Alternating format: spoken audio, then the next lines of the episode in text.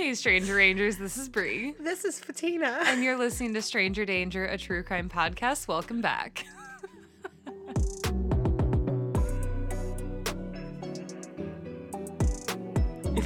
we obviously have too much fun before we start recording. It's fine. It's Yeah. better than us hating each other. That- right? yeah. Yeah. Oh like, God, I hate doing this That podcast with you. Can you imagine if this was a job? Actually, that would be pretty cool. I was going to say, But- actually, I would love this to be But I'm sorry. I meant like if this were a job and you're just paired with like a random person Oh, and yeah. like go make it work with them. Like no chemistry. I've had coworkers before where I'd be like, I would rather do the entire job myself and like wear myself out on a job than Literally. work with that person. Absolutely. I've worked in way too many like small restaurants and then there ends up just being like two of you at the end of the night and you're like, I fucking hate my life right now.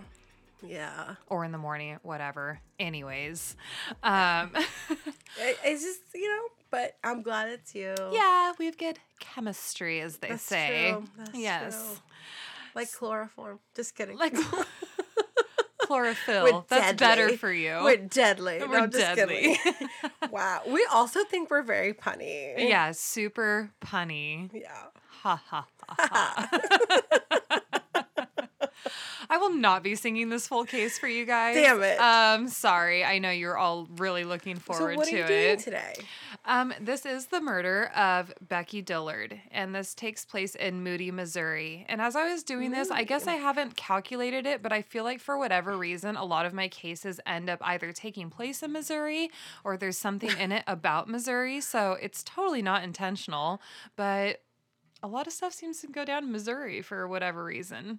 I I, I couldn't tell you. I'll, I I know very little about Missouri too. I've been there once. I just Same. happened to, have, you know, you know, you know why I needed to be there. But it's like I saw the city, and then we went out to the we went out to the sticks. Like yep, that's exactly. all I know. exactly. I didn't even see the Ozarks when I was in Missouri. We were like, That's in Missouri. I have no. Yep. Girl, I have no idea. Geography and me, no. But yeah, so I mean not not knocking on it, not a bad thing, but also not intentional. But here we are back in Missouri. So, Becki Dillard, a little background on her to kind of build you a little picture of her character. She was born in 1985, and Becki was one of those girls that always stood out from a crowd. She wasn't one of those people that was like seeking to be the center of attention, but people were just drawn to her. And I think we can all kind of think of somebody in our life that was like that. It kind of makes me think of one of my best friends, Brandy. She just like has this energy and she's so beautiful Yeah. and she doesn't strive to be, I wouldn't even say like the center of attention necessarily, but people just like gravitate. She's just fun. She's just fun. Yeah. Yeah. You you want to be around her if she's in the room. So it kind of sounds like Becki was like one of these people. And in addition to that, she also got lots of attention from the boys. And I this mean. I mean, you know. and this is like kind of like in her high school, you know, young adolescence, high school years that we're talking about right now. Um, she was always very put together. Like from a young age, she was one of those girls that liked to do her hair. She liked her clothes to match, and everything always had to be like done. Perfect. You know, she never left the house looking at looking a hot mess. I do not relate to that. Not at all. I mean, the fact that I showered this morning and my hair is brushed, I was like, I have to shower this morning because I just saw you two nights ago and I can't go to her house with the same messy bun that I had my hair in two days ago. Also, blaming that on being a new mom, but That's also why- that was not uncommon before being a mom. That's why I changed sweatshirts too. Yep. So Glad we're on the same Yep. page. Yeah. I was like, I need a shower, fresh deodorant, and to make my hair look different. Just why so are they we don't trying to impress each other? I don't know. Whatever. We just, need a rec- we just need a recording sweatshirt. So that there way we go. we Yeah. know. We'll never know. We'll never know. like this is a new messy bun. This isn't the same one you saw two nights ago. But um, you know, while capturing the attention of boys, she did capture the attention of her classmate Justin Dillard. Now that last name might sound familiar to you from Becki's. They do eventually go on to have a relationship okay. and a marriage. Yeah, yeah, okay. Justin was very similar to Becki in that aspect that he always liked to really look nice and put together. So, I Mm. mean, right off the bat, I mean, they were two good looking people. They both really liked to look nice and put together with their clothes and their hair. And like I said, they did begin a relationship, but this wasn't until after they graduated high school. Oh, okay. And just like they were like kind of best friends, you know. What year was this? This was, I want to say, in like 2003 ish, we'll say. 2003, 2004. Mm. Okay. So like pre-Instagram couple, but they were that. For sure. Yeah. Yeah, Yeah. definitely. Definitely. Justin totally felt like he had won the jackpot with Becki. He was just head over heels for her. He even quoted said, I knew that I could never do any better, and I was very lucky to even be with her because she didn't even know how perfect she was, but I did. So, so sweet. That is very sweet. we strive to have somebody feel Yeah. that way I about think us. we do though, but We yes. do, yeah. By we, I mean people, people in humans, general, yes. So soon after their romance began, Becki found out that she was pregnant. They were expecting their first child, and their family was so excited for them, even with them being, you know, a young, newer couple. They at least had known each other for a long time, were friends for years before they started a relationship. And Justin's mom, in particular, Deborah Dillard, was over the moon excited to be expecting um, a grandchild from them. Her and her boyfriend, Billy, even made room in their own home for them to move in to come and live with them while they started this family. And Deborah, furthermore, was super looking forward to helping care for her grandchild. Oh, of course. Yeah. I bet. Totally. She had a career as a charge nurse at a nursing home for years. So, you know, she really knew her stuff. Yeah. As a young mom and dad, I'm sure they felt like super excited that their mom having There's, I mean, not that only knowledge. is grandma going to be a great option, but then grandma has all this medical background. I- You, no one's safer. You could leave your child with. Exactly. Yeah. Could not dream of a better setup. And so they were, in addition to that, really excited to have this support because they were both going to school for cosmetology. And Oh. so, you know, they're saving money on childcare. They were both going to school they for were yeah How cool! They I can have like their own salon and stuff. Oh, exactly how i know so in may of 2005 they welcomed their son kobe and becki and justin got married in deborah's backyard three months after having their son it was super cute i mean they had kobe walk down the aisle with justin to meet becki there and just. Just such a cute little family moment. And their whole family was like a team as Deborah helped with Kobe's care. Um, Justin and Becki were able to finish school and they both got jobs at local salons. Cool. I think they ended up working at the same salon. It was a it was a really really small town. So we're going to fast forward a little bit to 2008. Becki and Justin welcomed their second child. They had a little girl and her name was Cricket. What? That's Isn't so that cute. So cute. It was spelled K R Y C K E T T. I'm like, That's if very that- unique, but it's- very cute. so I was dying. I'm like, that is like definitely a very unique name, but so, so cute. And Becki and Deborah maintain a very, very loving mother daughter relationship. Becki also had still had her own mom around and they had a good relationship too, but you know, it can always be sometimes challenging with in-laws and some people's relationships, so I think that they both felt very blessed that they had this really strong System. bond. Yeah. Exactly. And although they loved and appreciated all of Deborah's support, living in her house, having her help with childcare, they had dreams of, you know, moving out eventually, making enough money to sustain their own family life and getting a place of their own. So we're going to fast forward about a year to November 13th, 2009, and kind of get right into the night of the murder in this case. Corporal Corporal Clinton Howell is asked to respond to an accident with injuries down a desolate highway in this town, Moody, Missouri. A couple had called in reporting a car parked on the side of the road that still had its headlights on. So when Corporal Howell arrives on the scene, he discovers the vehicle and a body of a young woman is laying like pretty much almost in the middle of the road. Whoa. And this was the body of Becki Dillard. She was only 24 years old at the time. Oh, she's a baby. Just a baby. She was DOA when Corporal Howell arrived. Corporal Howell is really a tongue twister to say. Those words do not want to form in my mouth. Corporal's already a hard word for me to Ex- say. I know exactly. I think that's what kicks it off. It's like rural. Uh, yeah. Actually, that was pretty good. Corporal Howell on a rural road. Yeah.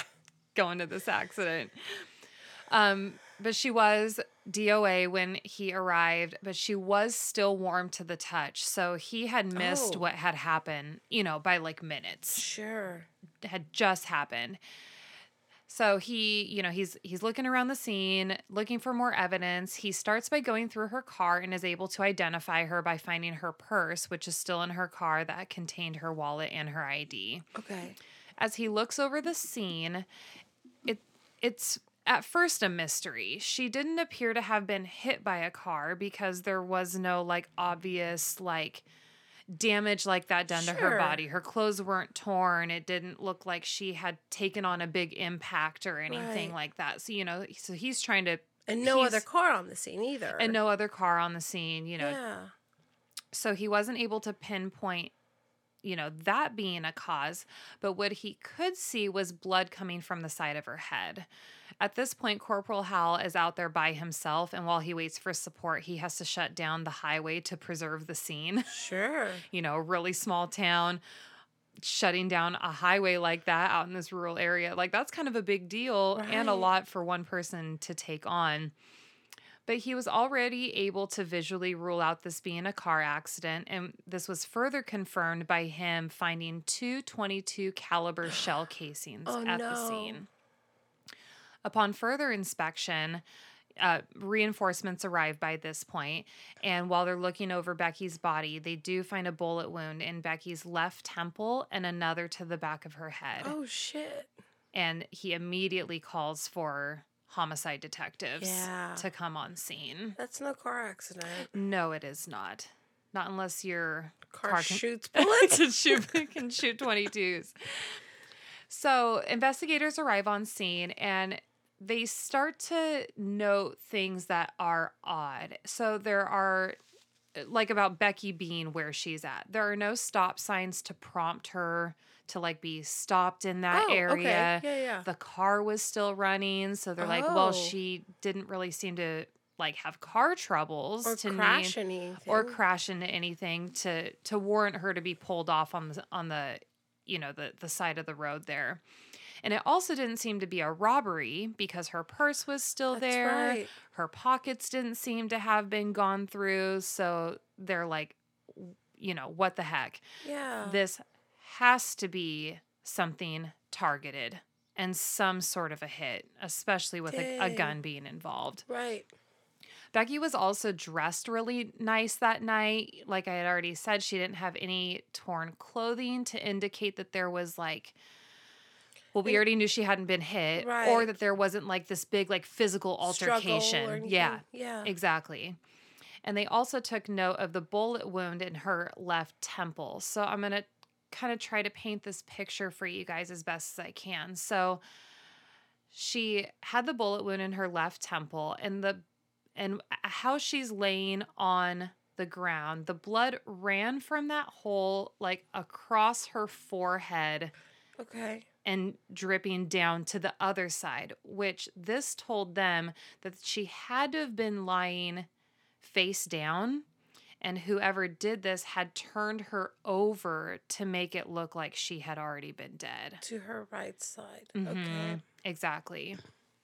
They also note how rural of an area she was found in. Very few people lived out in this area. And contrary to our last case, stranger violence is exceedingly rare. Right. Yeah. And so, you know, they obviously believe that this had to have been a hit, some form of a personal Yeah. attack or whatever. Because the smaller the the smaller the town, the less strangers there is. A hundred percent, especially when you're out in such an isolated area. Like you wouldn't be going out that way unless you lived out that way pretty much. You're not like passing through the main part of town or even slightly Unless you're like a serial killer looking for something. hiding out in the bushes. Right. Yeah. But other than that, middle of America, like eh, there's no strangers. No, exactly. Right. So while they wrap up the crime scene, investigators head to the address listed on her driver's license. Okay. And when they arrive, Deborah answers the door. They're living at Deborah's house. They didn't tell her at the time exactly what happened, but they start asking her questions. You know, where was she heading that night? Did she have any oh enemies? Did she have problems with anybody, etc. And Deborah tells them that Becki and Justin had spent the last hour arguing about a party that they were going to that evening at Becki's dad's house. So basically, they were getting ready to go to this party, and Justin was taking a really long time getting ready. And so Becki got frustrated. It's like, pretty much, hurry up or I'm going to leave. I'm gonna go without you. Yeah, I'm going to go without you, and you're going to have to find your own way, which is exactly what happened. She was like, I'm out of here. You're taking too long. Justin left for the party shortly after. And how Justin got to the party was Deborah drove him, his mom Okay. there. They had, I'll talk about this a little bit later on. They only had two vehicles at the house. One was Becki's, and then one belonged to Deborah. Deborah. Um, so Justin did not have his own Okay. car. There were two routes that they could have taken to get to Becki's house that night, and they had gone to, to- for To Becki's dad's house. Yes. Okay. Sorry, I got a little tongue twisted there. And Deborah tells the police that they had gone a different way than the route when where they found Becki That's on the side of the road. It's super convenient. And Deborah says that she dropped she dropped Justin off about 30 minutes down the road at Becki's dad's house. So he didn't live like super close. It was a little bit a lot of it That's a stretch of a drive. So detectives immediately head to the party to talk to the family and to do a little bit more digging. Deborah must have called the house and given them a heads up that the police were on their way to talk to people because when they show up, Justin and some of the family were waiting outside for the police when when they arrived. Oh.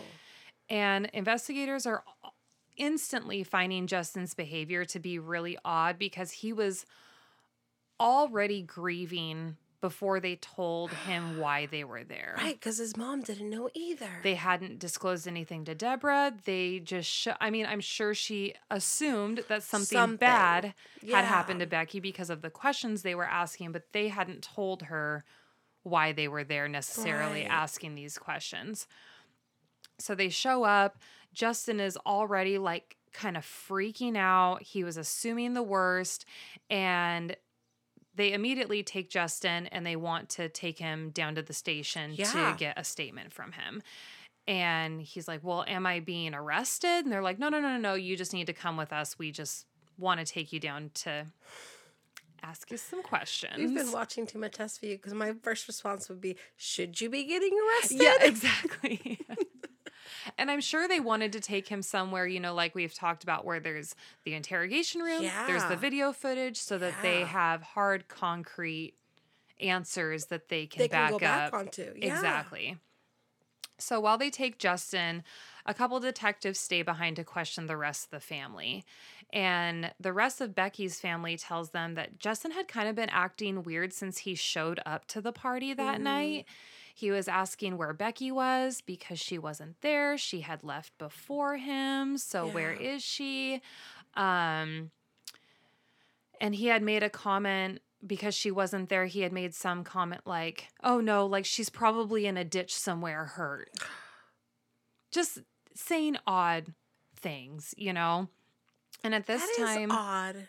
yeah, I mean, it's as we get into the story, it's it it leaves me with question marks, and it's just oddly convenient the way that that those questions come about at that time. It just, you know, I, it, when a situation like that comes up, I'm like, what would I do? What would, how would I react if I were in that situation? We were, you know, both Carrie and I were mad, and we showed up to the same place different times. My first reaction wouldn't be she's in a ditch somewhere and say that to someone. I'd be like, well, where the fuck is she? Right. Or, okay, maybe she did stop and, you know, I don't know, pulled over and went to 7 Eleven. I don't know. Yeah, I was going to say stopped at the store and they better be bringing me something. Right, but not. She must be dead somewhere. yeah.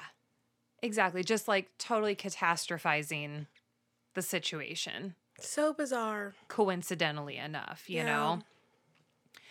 And like at this time, Becki's I, no one knows anything at this point. And at this time, Becki's family isn't really overly concerned that she hadn't arrived yet because Sure. she was kind of one of those people that showed up fashionably late. You know, Okay. she liked to, like we talked about, be nice and put together and look presentable. That's right. That's right. And the police want to talk further with the family and ask if they would all be willing to come down to the station also to do an interview to see what they might be able to uncover further hmm. from them. So they they get the family down to the police station and they again had not disclosed any details about how they found Becki until they get them there and then that's when the police disclosed to the family that Becki was found dead and it appeared to be a murder Damn. and they were just like in absolute disbelief. Right. So investigators are on the hunt for a motive and they begin their interviews with the family. Again, did she have any enemies? Was there anyone that would try to hurt her? You know, what can you tell us? And the family couldn't come up with any other names than Justin. Yeah.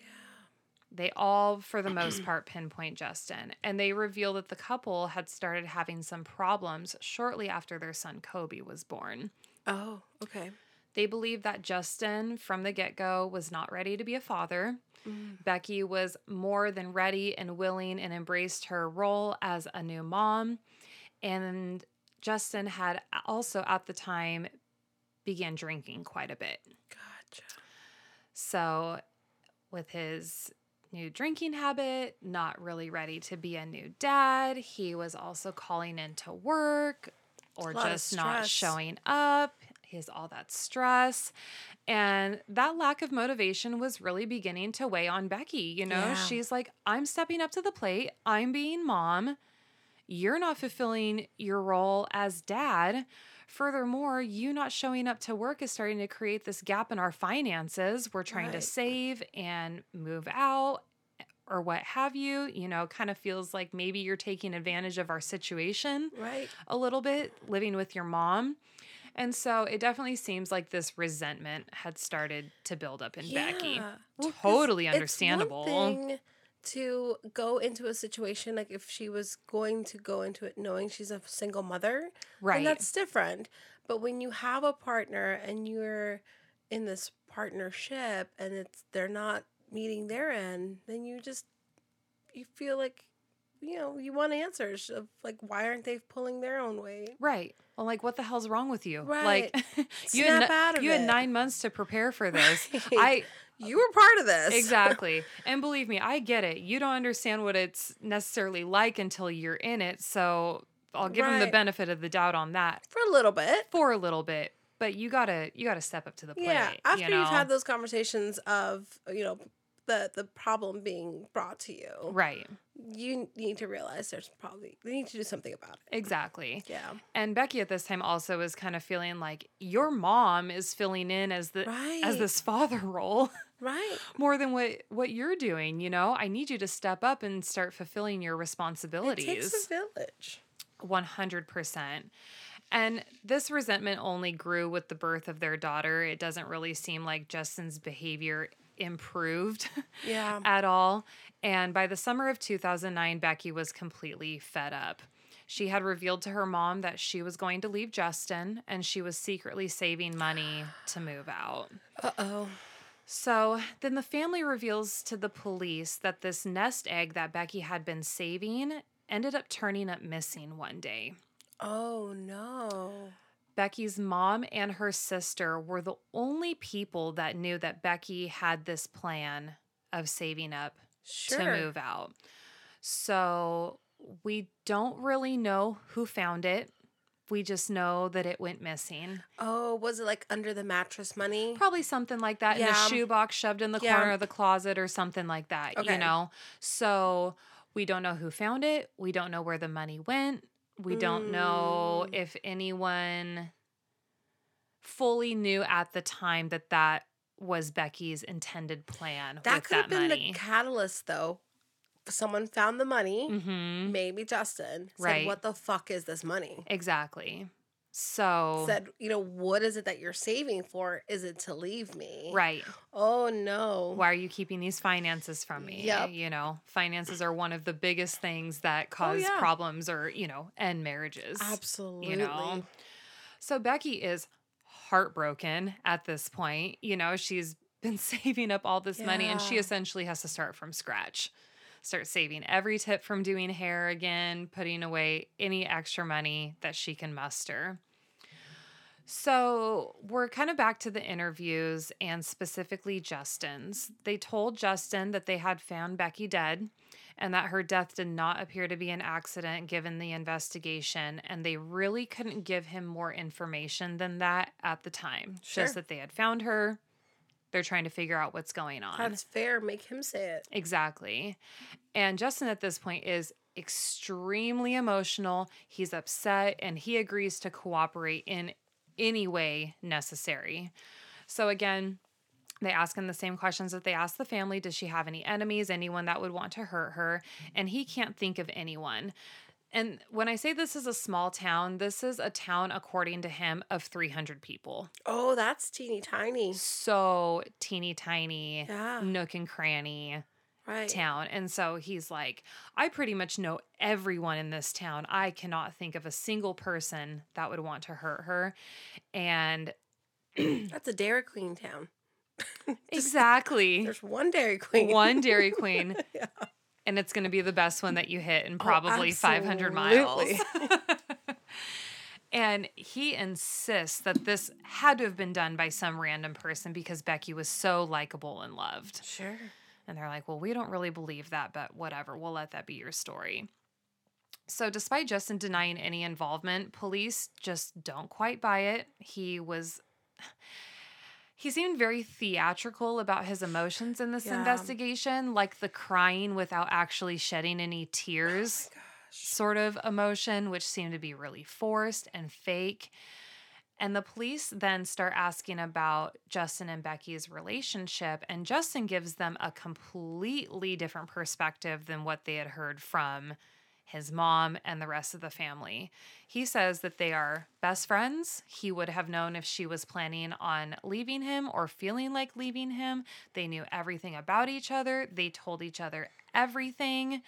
Just a complete black and white That is- 180 totally skewed perception. Wow. So I think that probably looked a little suspicious to the investigators also that his account of Their where- relationship. uh, their relationship was so totally different from everybody else's. Because he didn't think everyone else was going to shed that perspective to the cops and tell them, hey, we know their relationship is having problems. Yeah, This is what I've seen. This is what I've heard. This is what I can tell. Right. He said, no, I'm going to control the narrative. hmm But that, okay. Yeah, no. And at this point, I'm sitting here feeling like Justin either knows everything or he knows nothing. Yeah. You know, like Right. he's either like totally blind in the dark about There's the no reality of yes or no. exactly. Yeah. So the police finish gathering his statement and they don't have enough to hold him, so they let him go. The morning after the murder, the police returned to Deborah's house hoping to stumble across some clues at the residence. They didn't have a warrant, but Deborah cooperates fully and gives police permission to search her house. And while they were doing their search, police also do a quick interview with Deborah's boyfriend, Billy Eastip. There was little information that Billy had to offer. He said that that night that Becki turned up murdered, um, he had been drinking, and that when he got home, or he was sorry, he was already home. He had been drinking that night, and then he started not feeling well, and so he took some Nyquil and he went to bed. He doesn't remember Becki leaving or Deborah leaving to take Justin to the party or this alleged fight that Becki and Justin had had before she left that Oh, night. Sure. But he does, however, say that Deborah and Justin, it, if they left when Deborah took Justin to the party, that they had to have taken his truck because it was the only one of two vehicles at the Gotcha. at the residence. okay. residence. Yeah. So they instantly asked Billy if they can search his truck to see if there are is any evidence or anything that can, you know, answer some of these questions. And Billy's like, yeah, absolutely, and takes them right out to it. Yeah. So Billy drove a dark green Chevy pickup that had a white mismatched door on the driver's side, and this becomes very important later on. Right away during their search, they do spot some like dark dried spots on the interior of the truck that look like it could be dried blood. Sure. So they collect samples of it. And they also ask Billy to come down to the station to give a formal statement, but they don't turn up really much addi- additional information From Billy. from him. Sure. Yeah. He does mention. That's a good alibi. Yeah. NyQuil. Yeah, exactly. NyQuil, I was out. hey, b- been there. Yeah. Right. There's not a whole lot that ni- that knocks me out, but NyQuil will 100% put me on my ass. oh, yeah. Like I need to not have plans the next day if I'm gonna take NyQuil the night before. I'm sleeping until noon, guaranteed. That's a good sleep, though. Oh, it's a great sleep. Your body's like, see, I told you I needed some sleep. Exactly. exactly. So during this interview, he does mention that Becki and Justin like kind of had been fighting in their relationship, but they do find his overall story to be a little odd. Um it seems like he was trying to piece things together in a way that would ultimately eliminate him from the conversation Sure. they didn't really fully believe his NyQuil story and that it could have kicked in as fast as he claimed that it did, which, on the contrary, I would argue that it can. I mean, beer and NyQuil? Yeah. E- exactly. That's double alcohol. Yeah. He he doubled down on the sleep He did. for sure. They do suspect at the very least that Billy knows more than what he's letting on, but they don't have any reason to hold him. So again, they let him go. They've kind of got these like half suspects lined up in their pocket, and nothing is really like yeah. hard pointing them in one direction. Golly. Like everything's saying Justin, just, just, Justin. Mhm. And they can't put him there. Okay. Not at all. So a few days later, they do get the results from the blood samples that they found in Billy's truck, and they Oh. are blood, but they're not human blood. Ah. It's a hunt. Damn it, small towns. I know. I know. So they're back on the hunt for a motive and something that gives them more concrete evidence. So on November 9th, on November 19th, this is 6 days after the murder. Yeah, it's pretty quick. Super quick. Police receive a phone call from a man named Tyler Bean who claims to have been on the road that night. My guess is that Tyler is the one who originally called in the 911 call that dispatched Corporal Howell to Okay. the scene that night. Gotcha. Tyler tells them that him and his girlfriend were on their way home from Walmart and getting gas, and he says that he passed what he believed to have been Becki's car on the side of the road, but it wasn't the only one that he saw. he mentions seeing an SUV, which was Becki's car. I believe she drove like a Ford Explorer or something like that. And he also saw a Chevy pickup. Uh oh. Both of the headlights were on on both vehicles, and he could see someone in the driver's seat of the SUV, but he couldn't make out the driver that was in the pickup or who would have been in in the pickup In the pickup truck. truck. Okay. What he does remember about the truck is it being a dark color with a light color mismatched door on the driver's side. Dang. So this is a huge breakthrough. Investigators have already seen what Billy's truck looks like, and this description matches it to a T in this tiny 300 person Right. town, you know. So the next day, they contact Deborah Dillard. She would have been the one driving the truck that night from her account because she She said, she drove. she had taken Justin to the party. They ask her to come to the station to do a polygraph test, and she volunteers. She's like, "Yeah, no problem. I'll I'll come down." And during the whole polygraph test, she's very relaxed. She seems very comfort, confident and in control. And when they finished the test, she got up like really excited, like like a victory, and kind of did this like clap, like, "Okay, we're done. You know, I'm out of here." and then the detective conducting the test walks up to her and said, you knew how you were going to do on this test even before I did. And I'm sure it comes to no surprise to you that you didn't pass the test. Was he bluffing or did she not pass? She did not pass. Damn. She was totally speechless and her demeanor completely changed. She was defeated. She suddenly caves and said, Billy told me to kill her. she did it? She claims that what she was keeping from them that night was that Billy was the one that left the house. And when he returned, his clothes looked like they had blood on them. And he immediately jumped in the shower, which already kind of contradicts what she just originally said that what? Billy told me to kill her. But then she immediately turns around and points the finger at Billy being, being the one that left and showed up with blood on his clothes. So Deborah's already like all over the place. All over the place. Yeah. She claims that when she confronted Billy about this that he said that he shot her in the back of the head. She thinks that Billy's motivation to do this would have been to maintain their way of life with their grandchildren since Deborah was afraid that Becki was going to leave and take the grandchildren away from them. Wow. So at this point, I believe that Deborah found the money probably oh. confronted Becki oh. about it and gotcha. or maybe during some quarrel between Becki and Justin, Becki had actually said something about the money, the money, or missing. or leaving Justin, right? You know, so before they wrap up that interview, they have one last question for Deborah. Have you ever said anything around him that he would construe that you wanted to hurt that girl? And she's like, No, I've never said anything to Billy that I wanted Becki dead or hurt or anything in any way, shape, or form.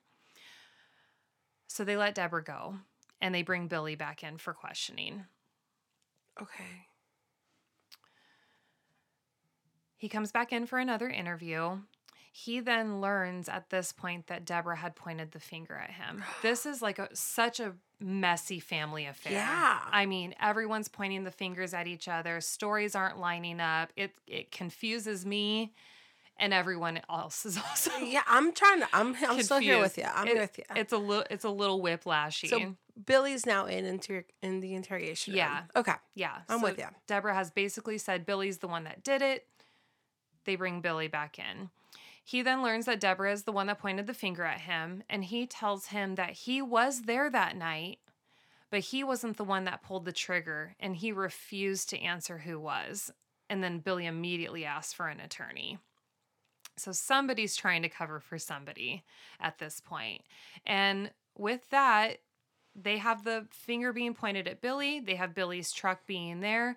Billy is arrested and charged with murder. Sure. And they detain him. With all of this, Deborah is still a suspect because they can't pinpoint a good motive to why Billy would have done it. What what did he have to gain of this? Yeah. It, exactly. I mean, yeah, he's the boy the boyfriend to He's a Deborah. step grandpa. He's a step grandpa. Yeah. But the motive doesn't quite No. add up to Billy being the one that did this. So, and furthermore with that, even the rest of Becki's family didn't believe that Billy was guilty. They're like, he Hmm. would have no reason Yeah. to be the one that did this. like make it make sense for me. Exactly. The math is not mathing. Yeah. So on November 21st, just 15 hours after being in jail, Billy is ready to talk to the investigators. Damn, okay. He voluntarily withdraws his previous statement. He revokes needing an attorney there, all of that. And he maintains his innocence and they press him on Deborah's involvement. That's when he tells them that Deborah was there and she was the one who pulled the trigger and he told her not to do it. Oh.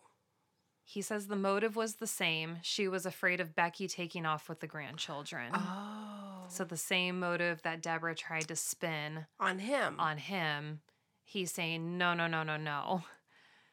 Deborah's the one that was afraid of Becki leaving Yeah. and taking her grandchildren away. So, according to Billy, after Becki left that night and Deborah reacted, that she was going to take care of her. Deborah and Billy got into his truck Deborah was driving and they chased her down on the highway and they got her to pull over, kind of flagged her down, you know, Yeah. in some way. He says that Deborah and Becki got out of their vehicles and stopped at the front of the Chevy, the truck. Deborah then said to her that Justin wanted her to come back to the house to get him. You know, it was just this very innocent, like, hey, where are you going? Stop, you know, come Mhm. back. Justin's ready. I don't want to drive him 30 minutes out to your dad's house, you know, what have you. Becki then sighed and turned around to get into her car. And at that point, Deborah pulled out a gun and shot Becki in the back of the head. Becki collapsed and Deborah fired another shot to Becki's oh head. Oh my goodness. Deborah turned around, got back in the car, and he told Deborah that he couldn't believe that she actually just did that. I don't know why Billy agreed to get into the truck in the first place. They drove off and Deborah dumped the gun off the Highway 101 bridge into the North Fork the North Fork Lake. Then this is one of those like really tall bridges into a fast running, Sure. you know, River. river or whatever Yeah. and this would have made it like totally impossible for them to recover the weapon and the two of them headed back home for deborah to get justin and take him to the party Damn. i know police asked billy when did justin know about this plot to kill becki and billy doesn't really believe that justin had any idea that that was about to go down Oh. which is kind of crazy. Yeah. I mean, I would find if Deborah was feeling this, you know, this type of way, I'm surprised that that would be any secret to Justin Right. about it. You know, like you would think that she would vent to her son or vice versa. right. So is Deborah covering for Justin in some way? And so kind of a question that I have, you know, if if Billy knew exactly what had happened and that he wasn't involved, why didn't he just come forward sooner to the police? I mean, I know this is his girlfriend, but you kind of were looking good for it because it was your truck and you kind of don't really have this super believable alibi of drinking then taking NyQuil and trying to exclude yourself from the whole equation, what have you. And he just doesn't really have a good explanation for I was rooting why for he, Billy. Yeah, I know. So, with this statement, they still don't have any hard evidence to tie Deborah to the murder. I mean, they have this allegation, but they don't have anything concrete. But all of that changes on Valentine's Day, February 14th of 2010. And on this day, the police receive a six-page confession letter from Deborah. She felt bad that Billy was sitting in jail, so Billy sat in jail this whole Oh time What? even though he had pointed the finger at Deborah. So she felt bad that Billy was sitting in jail for it and that she was the one that actually did it. And they immediately like beeline it over To to. Deborah's house. When they enter her home, they find Deborah lying on her bed with a pistol lying next to her. Oh my god. She's alive What? and she reaches for the pistol. they draw their weapons and they arrest her. They get on her just in time before she has an opportunity to either shoot herself or to shoot the police officers. Or to have like a suicide by cops. exactly. Exactly. And Oh, so now looking at it, the investigators are like, that letter very well could have been perceived as like a suicide letter Yeah. you know? And so they arrest her, they take her down to the station to question her further. And again, another little whiplash moment. She then states that it was a false confession. Oh, shut up, Deborah. I know. She furthermore recants her original statement and says that she doesn't believe that Billy is the one who killed Becki. Oh, okay. Deborah, you're right. This is whiplash. What the hell? I know. I don't know where this woman's mind is at.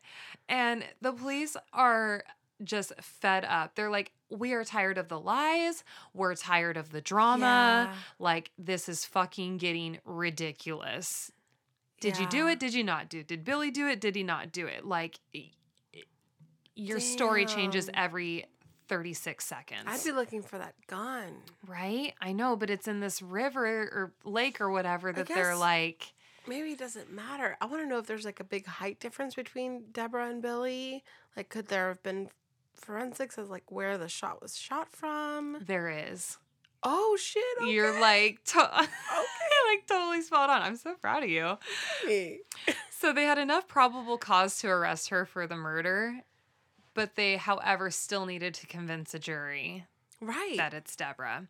So, January of 2011, they go to trial. The prosecution argues that Billy's story and Deborah's confession letter were the truth. You know, Billy's pointing the finger at Deborah, and Deborah confesses in this letter that she was the one that did it. They also present evidence that Billy is about six four, oh, okay. and Becki was only about five feet tall. oh, that's a big difference. Huge difference. And with the trajectory of the bullet to the back of the head, if Billy had fired it, it would have gone in at a downward angle and not more straight on like they had found it. Damn. Good job. You're so on it. It's like true crime or something. exactly. That's crazy though. Super crazy. And when the defense presents their case, Deborah ends up taking the stand and maintaining that she had made a false confession and that she loved Girl, Billy and she was trying to protect him and what have you. You obviously love a little too hard, Deborah. Mhm. So yeah, I don't can't take that away from you. No. You want to protect your people, but you weren't protecting them from anything by Not killing all. Becki. Exactly. And none of this works. The jury finds her guilty of first degree murder. Good. In Missouri, this carries a sentence of life without parole. Oh, There is no other option Okay. for first degree murder. That that is what your sentence will be regardless. And Becki's mom says that the only time that she saw Deborah cry throughout this whole trial, even though she's trying to maintain this innocence and it wasn't her, was when she got her guilty verdict. Damn. She didn't seem remorseful or sad or heartbroken about any other detail until it came down to that. Because it probably hit her then that she wasn't going to see her grandchildren, Exactly. why she did it. Exactly. Exactly. Justin stands behind his mom No. and helps maintain her innocence to this day. He truly believes that she was trying to save the family and falsely take the blame in this confession letter What? and to take the blame to protect Billy. Here's the thing. If I'm Justin, I'm thinking whatever the situation is, whatever the fuck happened on that road, whether it was Billy or if it was my mom, Mm-hmm.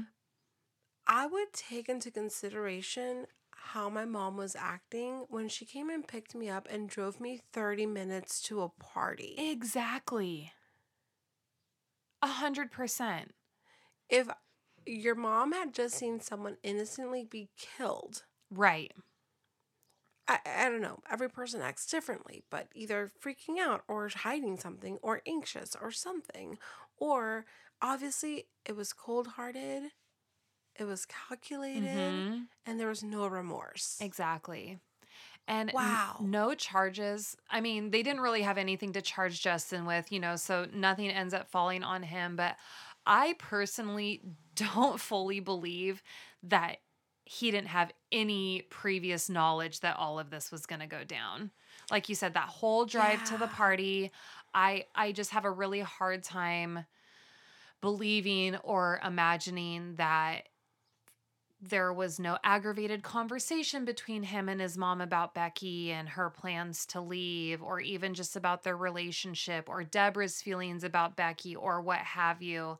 Um, and for Justin to stand so firmly behind his mom's innocence just does not quite completely Well, add up for me. And when he was at the party, he was acting really weird, saying she's probably laying in a ditch somewhere. exactly, which I, It's I mean, either a, sh- a hell of a coincidence. it right. Or or it's too much of a coincidence to look guilt. I, I don't know. Or, you know, either his mom was dropping breadcrumbs of to what maybe happened to her or what could happen to her on the road on the way to the party. Right. My goodness. Right. Yeah, he either knew something was going to happen or afterwards knew something had happened and still didn't say anything. For sure. Because it's the love of your life, Uh-huh. The one who you have no relationship problems with, Right. according to you. Exactly. And it's the mother of your children. yeah. I know. I think it's I think it's just wildly odd. Yeah. So Billy ended up pleading guilty to conspiracy to commit murder. Oh shit. and was sentenced to 10 years in jail. He was actually released in 2015 after only serving five of those. yeah. Okay. Ultimately, kind of like you were saying, Deborah's whole plan backfired. She will ultimately never see her grandchildren again. She just got greedy, and Becki wouldn't.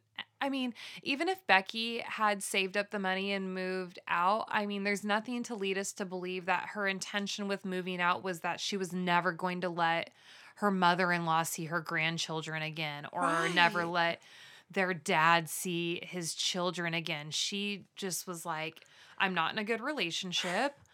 I don't want to live in this house. I want to be an independent woman with my two kids and get the fuck out of this You know, situation. what's sad is that she would have had a normal grandparent grandchild relationship. yeah, Seeing them on weekends, seeing them whenever she could, taking Right. them out. It was just different than her live-in situation. exactly. So she thought that she couldn't have anything less. That's so sad. If I can't have it all, I don't. She's apparently you're not gonna get it all Right.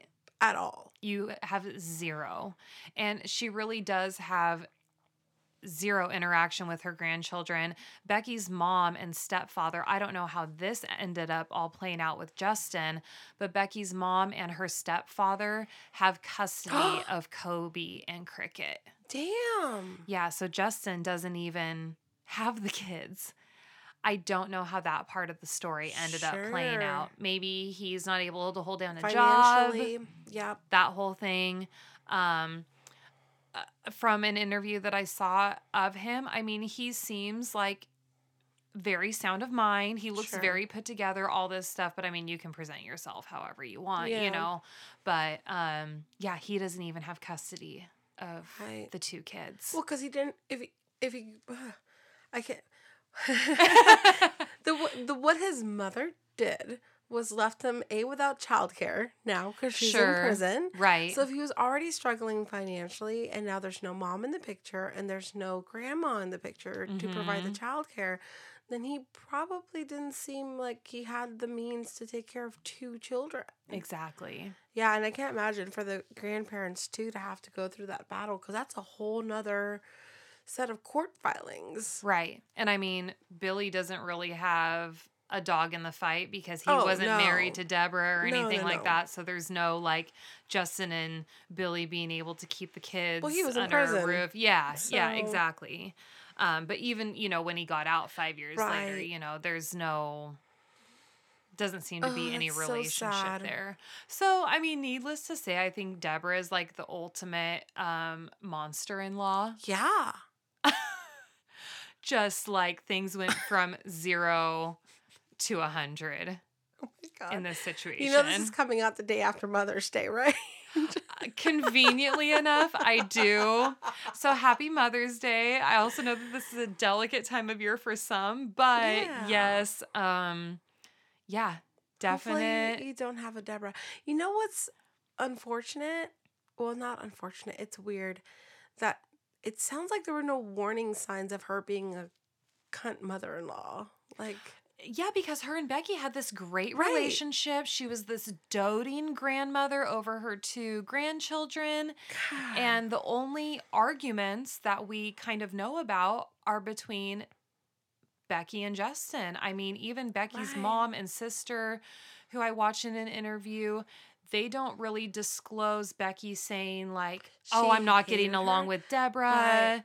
Um, she's like overbearing and oversteps me as a mom to try to mother my kids. I can't take this anymore. It purely seems like any confrontation was just between Becki and Justin. And Deborah is this snake in the grass that Yeah. was plotting this. No, oh I'm My going to I'm going to have everything that I want. yeah, just went zero to a hundred. yeah. How weird. So that is the case of Becki Dillard And the monster-in-law. and the monster in law. Great case. Thank you. Yeah. So yeah, happy right. Mother's Day. Happy Mother's Day. Day after Mother's Day. Happy first Mother's Day to Bree. Oh yeah, thank you. Yay. Thank you.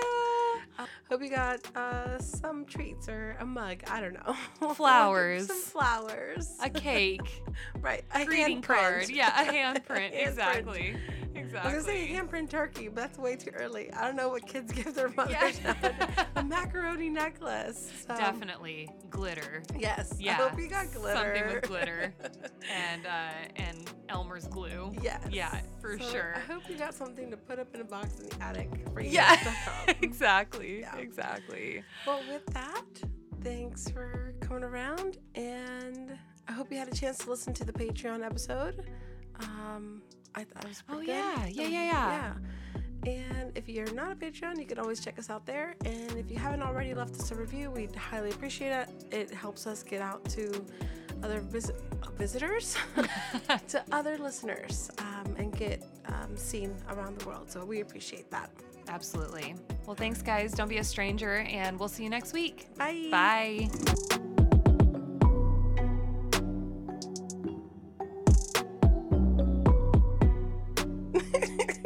Oops. Excuse me. It's a baby demon. It's a baby demons. popsicle. you want a popsicle? I don't know why that made me think of Adam Sandler. Oh, makes me think of Family Guy. Oh, yeah. Kids want a popsicle? Popsicle? Okay, let me. Hello. Hello. Anybody home? Hello, it's me. Little Adele. Okay, I'm not gonna pretend like I can sing that great. Hello. Hello. Okay. We've been talking about American Idol, so Yeah, we got our- we, you put us in front of a microphone. Mhm.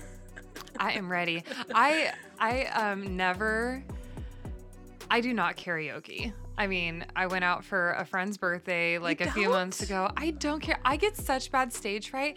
And I definitely, I mean, I did like choir and stuff in high school, and I don't think that I have a, t- I don't think I have a bad singing voice, but I definitely don't kill it. But I get such bad stage fright if I'm gonna go to karaoke. But the other day, I've been on a country kick lately, and I was listening to some Sugarland, and Stuck Like Glue came on, which totally threw me back to like my first or second year of college. And I was like, this is it. This is my karaoke song. I need That's to put this in my back pocket. The next time I go to karaoke, I am doing this song. It's a fun one. I love Jennifer Nettles. And if anyone can tell me where the hell Sugarland went, I would uh, I really appreciate know. that.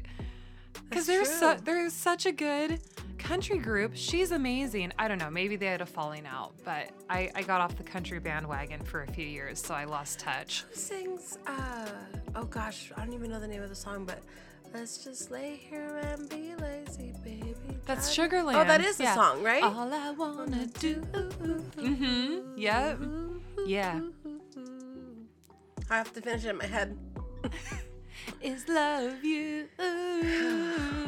Come a little close, baby. Yeah, We exactly. could talk without the words. We should have a Sugarland karaoke Oh night. That would be fun. Okay. Okay. Love that. All right, I'll get into my episode. Um, I guess we're here to talk I- about murder. I guess we'll just talk. um, I guess intro. Could you just sing the whole episode? Yeah. That would be great. This is the murder of Becki Dillard. okay, I'll do my intro really.